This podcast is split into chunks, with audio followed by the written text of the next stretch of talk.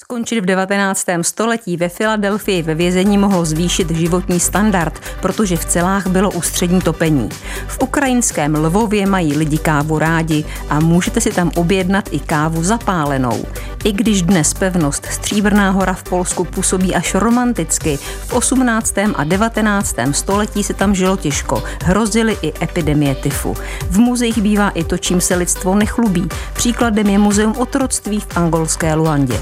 Paříž spustila nový program zavádění solárních panelů na školy. První už instalují. Podíváme se taky, jak vypadá těžba dřeva s pomocí koní v horách východního Slovenska. Reportáže zahraničních zpravodajů.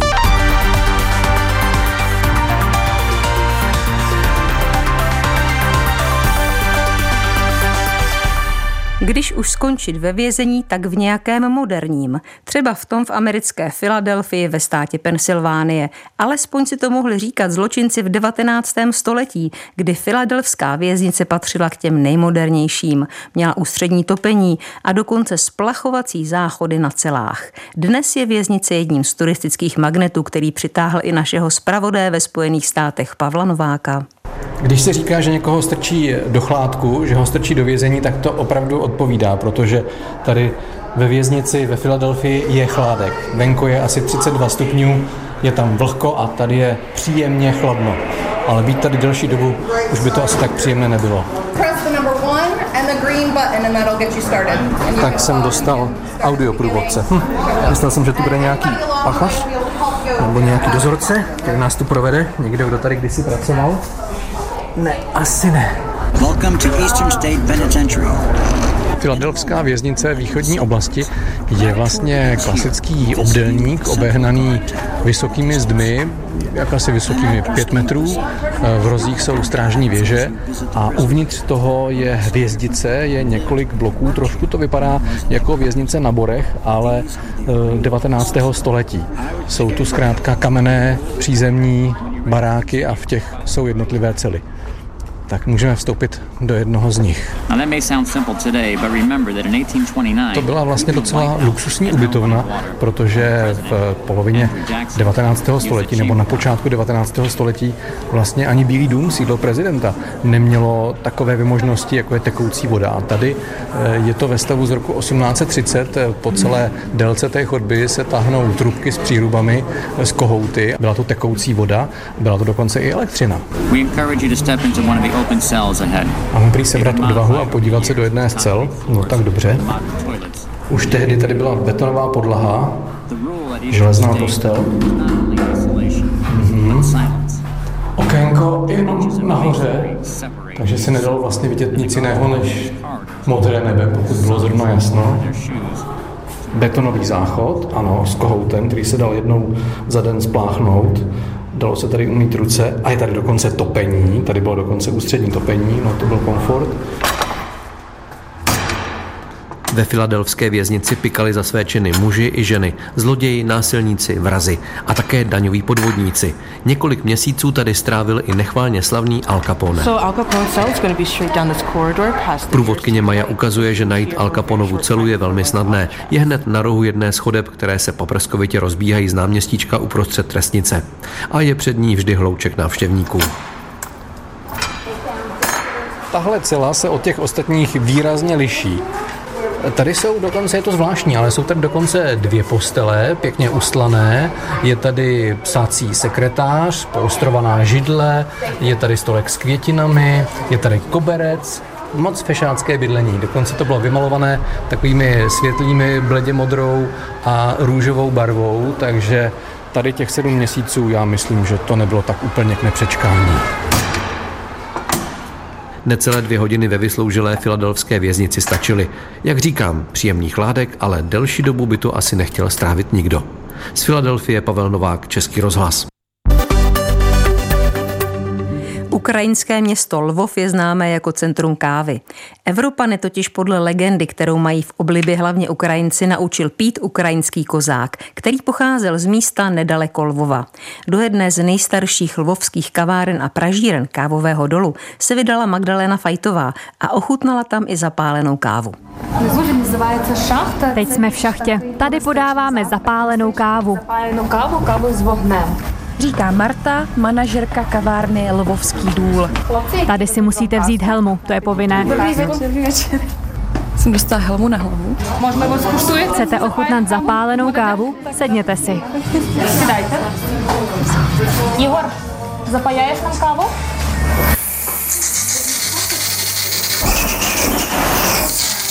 To je opravdu obrovský plamen. Ten pán, co nám to přišel zapálit, tak karamelizuje pěnu na té kávě, jestli tomu dobře rozumím.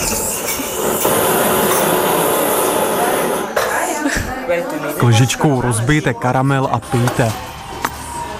Tak musela jsem rozbít tu krustu, kterou tam na tom vytvořili a je to opravdu velmi dobré. Je to teda espresso s mlékem, karamelovým syrupem a samozřejmě tím rozbitým karamelovým povrchem na tom. A je to...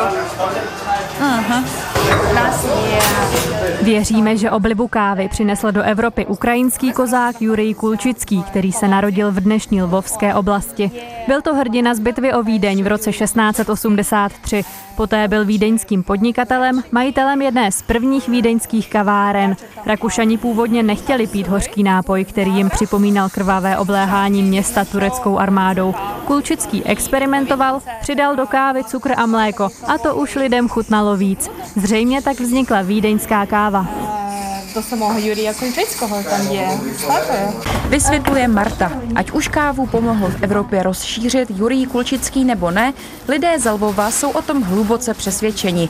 Ve městě má Kulčický i svůj památník, sochu, které nechybí konvice s kávou a hrneček. My otrimujeme zrno z latinské. Zrnka získáváme z Latinské a Centrální Ameriky a také z Afriky. Přivážíme je zelená a tady je pražíme a prodáváme. Říká Marta. Kromě kávy si tu můžete koupit suvenýry, knihy, sladkosti nebo třeba kávové pivo. Máme tu v tomto domě tři kavárny. V této se dělá káva filtrovaná. Teď se podíváme, kde se dělá turecká káva z jazzvy. Ta se dělá na písku v tomhle prostoru. Vidíte, tato část kavárny je opravdu krásná. Tady se pořádají různé akce, setkání, třeba i s ukrajinskými vojáky, kteří teď bojují proti ruské armádě. Dodává Marta. Zelvova, Magdalena Fajtová, Český rozhlas. Na reportáž o kávě Zelvova ještě navážeme rozhovorem s její autorkou zdravím Magdalénu Fajtovou. Krásný den. Zapálená káva to zní docela atraktivně. Dá se to ale říct taky o její chuti. Jak chutná zapálená káva? Mně chutnala. Je velmi sladká, je karamelová a je v ní mléko. Vlastně je to ale obyčejné dochucené espresso. Moje průvodkyně, manažerka kavárny, paní Marta, mi řekla, že ta část podzemí v té šachtě je spíš takovou turistickou atrakcí a to platí i pro tu zapálenou kávu. Já jsem ochutnala ale i filtrovanou kávu v druhé části a ta byla výborná, takže celý podnik je atraktivní jak pro turisty, tak i pro skutečné milovníky kávy, mezi které se počítám i já. Mohli bychom ještě upřesnit, jak to bylo podle legendy s tím vynálezem vídeňské kávy? Ta legenda říká, že když Turci obléhali Vídeň v 17. století, kozák Jurij Kulčický dobrovolně město opustil, když se mu to povedlo eh, v tureckém oděvu, a to za písní osmanských, měl pak kontaktovat lotrinského vévodu Karla.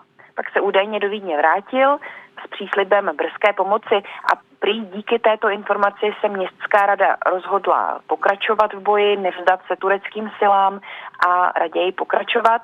Kočický pak měl podle této legendy založit ve městě první kavárnu a dělal tam kávu prý z kávových zrn, která tam zanechali ustupující osmanští Turci.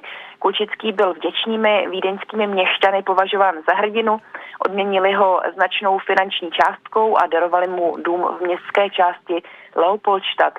Dokonce prý i sám král Jan III. Soběsky, který přišel na pomoc Vídni, věnoval Kulčickému velké množství kávy, které nalezl v dobytém táboře vojska tureckého vůdce Kara Mustafy Paši. Ráda bych se věnovala i tomu, o čem si taky mluvila v reportáži. Je to válka s Ruskem. Jak ta se podepisuje na životě lidí ve Lvově? Samozřejmě se na něm podepisuje dost významně. Lvov je sice vzdálený asi několik set kilometrů od fronty, ale i tak je to vidět, že válka tam je, že tam dosahuje poplachy, letecké poplachy z něj Lvovem prakticky denně.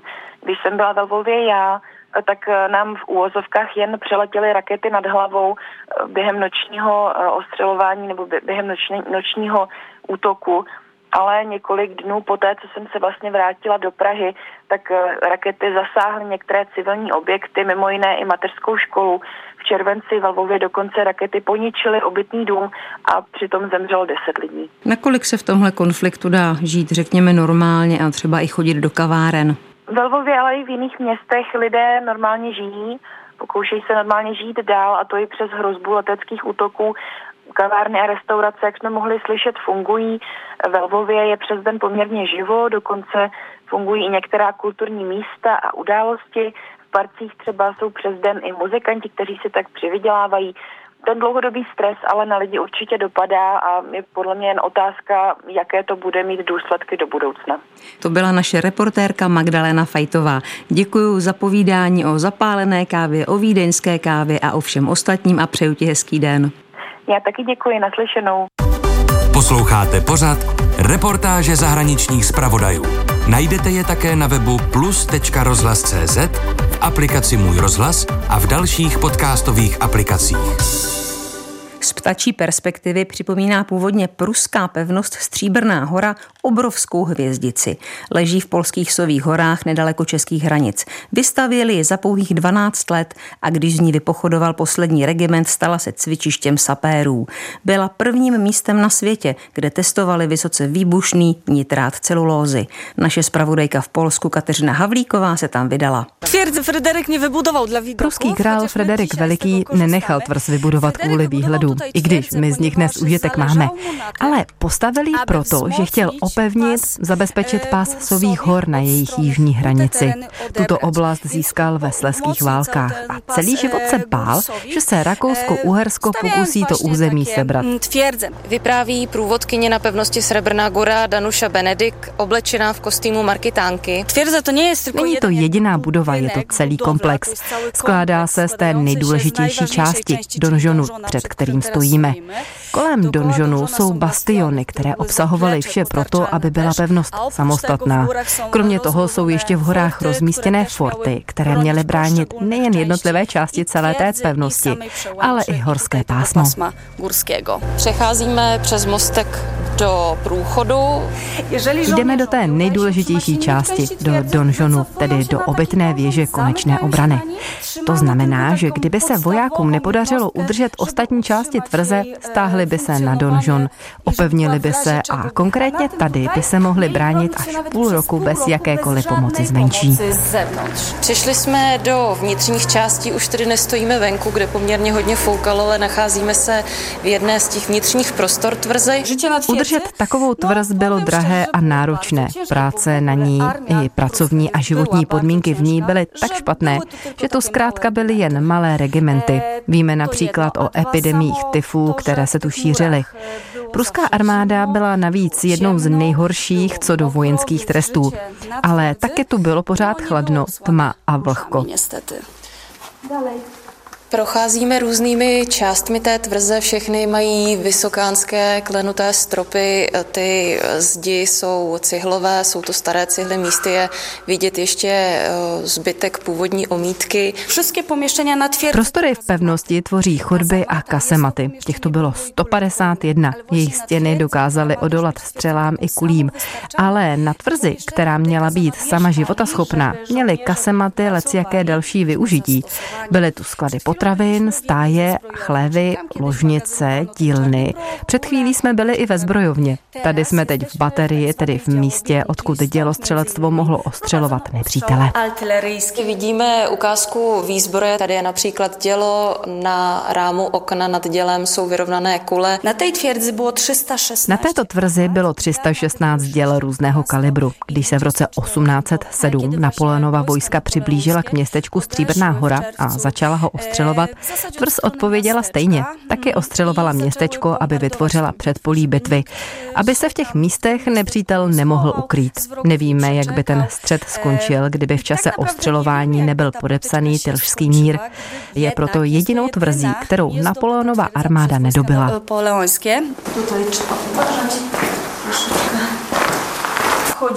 My už teď jdeme pod nádvoří tvrze, protože tvrz není jen na povrchu, ale je taky vtesaná do hory. Takže teď už jdeme podzemní vylámanou chodbou, která je cihlami jen obložená. Zacházíme hlouběji eh, do hory, na které stojí pevnost. Ze stropů tu kape voda, teče potom dál z kopce dolů a zastavujeme se u studny. Je to to nejdůležitější místo tvrze, protože voják může mít zbraní a munice kolik chce, ale když nemá přístup k pitné vodě, tak zkrátka dlouho nevydrží.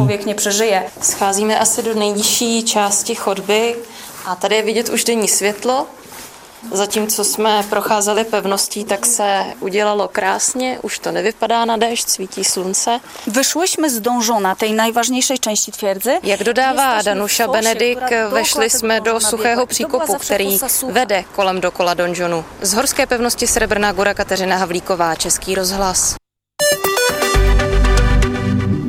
Transatlantický obchod s africkými otroky patří k nejtemnějším kapitolám lidských dějin.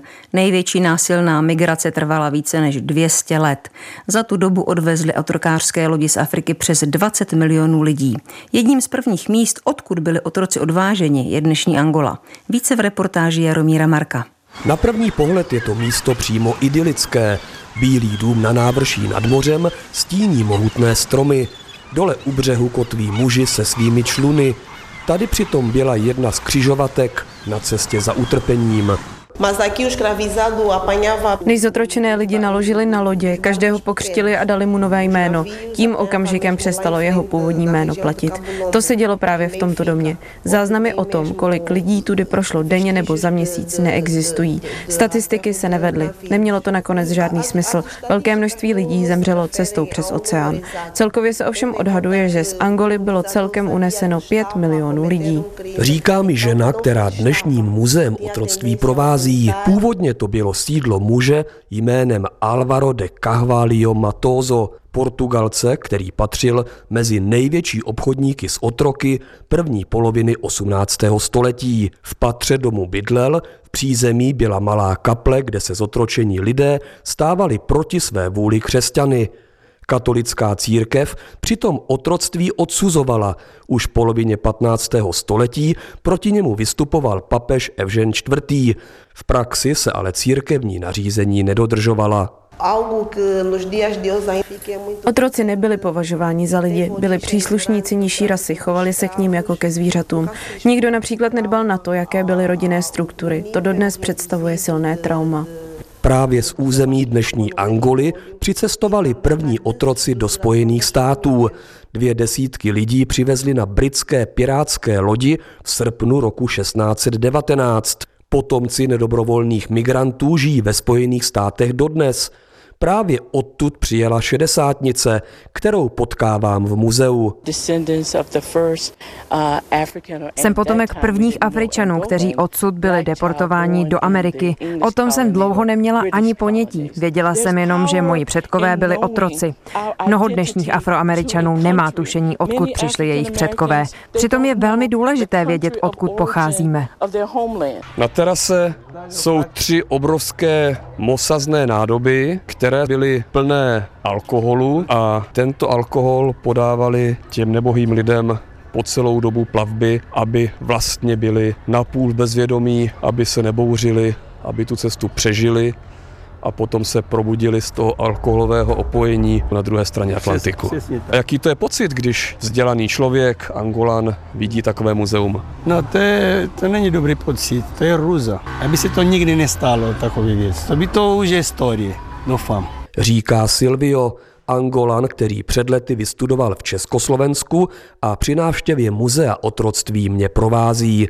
Z předměstí Luandy Jaromír Marek, Český rozhlas. Paříž chce do roku 2050 strojnásobit množství energie vyrobené z lokálních obnovitelných zdrojů. Francouzská metropole proto spustila nový program a začala s instalací solárních panelů na školách. První tři solární elektrárny technici instalují v těchto dnech a jak dodává zpravodaj Martin Balucha, dalších 12 má na pařížských školách vzniknout do příštího léta. Po žebříku jsme vystoupali na střechu školy a tady technici staví 60 solárních panelů. Panely jsme položili na východní a západní stranu s desetistupňovým sklonem, abychom co nejlépe využili ranního a odpoledního slunce. Izabel Debrikonová je vedoucí oddělení obnovitelných zdrojů na pařížské radnici. Technici položili první solární panely na základní školu na severu Paříže. Tato solární elektrárna by měla ročně vyrobit 22 MWh, což je spotřeba zhruba deseti pařížských domácností. Cílem je, aby tuto elektřinu mohla využít místní škola a taky konzervatoř Claude Debussyho, která je hned vedle. Díky solární elektrárně pokryjeme až čtvrtinu elektřiny, kterou tato zařízení potřebují. Popsal českému rozhlasu zástupce pařížské starostky pro ekologickou transformaci Dan Lert. Paříž si od solárních panelů slibuje nejen přechod na zelenější zdroj energie, ale taky výrazné ušetření. Radnice kvůli loňské energetické krizi v souvislosti s válkou na Ukrajině utratila za energie navíc v přepočtu přes miliardu a půl korun. I proto se město nechce zastavit u pár solárních elektráren na několika školách. Další panely plánuje i na jiných veřejných budovách. Chceme solární panely nainstalovat na všechny ploché střechy veřejných budov. Uvažujeme i o biosolárních střechách pokrytých vegetací. Bude záležet na jejich nosnosti. Lokální obnovitelné zdroje v Paříži v současnosti vyrobí zhruba 7 energie. Do roku 2050 už to má být 20 Paříž počítá i s dalšími alternativními zdroji. Plánujeme využívat i rekuperaci, to znamená získávat chlad a teplo z pařížských kanalizací. V Paříži máme spoustu možností, abychom dosáhli našich klimatických cílů. Paříž chce podle radního Dana Lerta víc využívat i geotermální energii. Vrt hluboký 600 metrů vytápí i moderní pařížskou čtvrt Batignol, kde koncem června sbíral inspiraci i český ministr pro místní rozvoj Ivan Bartoš z Pirátské strany. Z Paříže Martin Balucha, Český rozhlas. Těžba dřeva v hlubokých slovenských horách se stále neobejde bez koní, ani těžká technika je neumí nahradit. Největší srdcaři mezi formany si nedávají pauzu ani o víkendech a vyrážejí své umění a soulad s koňmi předvést lidem i našemu zpravodaji Ladislavu Novákovi. Prví súťažiaci připravení do minuty. Pár velkých koní zapřažený před čtyřkolový vozík se prohání po travnaté aréně plné překážek.